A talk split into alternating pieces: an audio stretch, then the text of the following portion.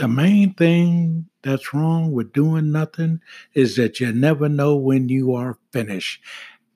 This decision to get on board with Anchor has been one of the most uh, amazing decisions that this ministry has made. Four Minute Church, Pastor Oscar Smith speaking. Please uh, give it some consideration. Podcasting Anchor has all the tools. Every episode, you're able to uh, put background music. They're just so helpful.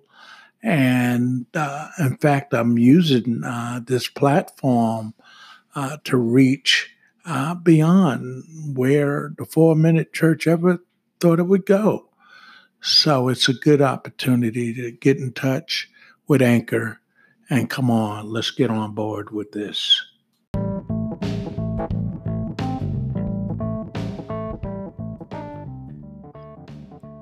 We we are now getting into some deep, deep, deep Bible study, and I love it. So, so why didn't Adam clearly communicate God's instructions to Eve? Why the breakdown in the line of communication? Certainly, Eve did not completely understand what would happen if she ate the forbidden fruit. Consider her, muddled response to the servant. God has said, this is this is Eve talking to the serpent. Well, well, well, God has said, You shall not eat it, nor shall you touch it, lest you die. Eve added the phrases, Nor shall you touch it, and lest you die. Those phrases were added by Eve. That's not what God said. He never said that. God never said any such thing. So so so where did she get her faulty information?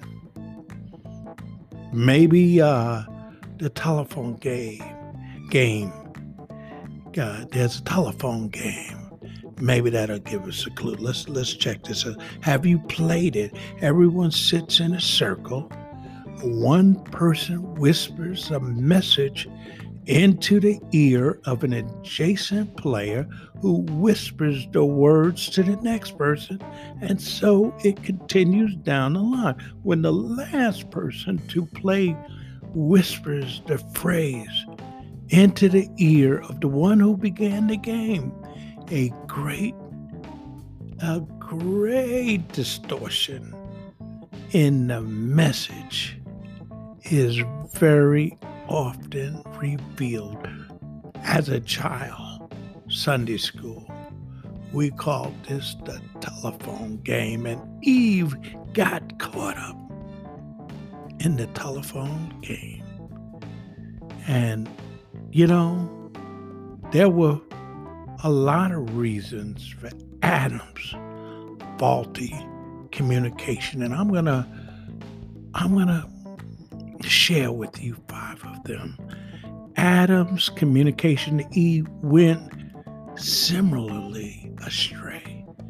His message broke down for five basic reasons. This is why Adam was misunderstood. He ignored some details in the message he was supposed to communicate he allowed Eve's voice to influence him more than God's voice. He failed to hold himself accountable for his communication.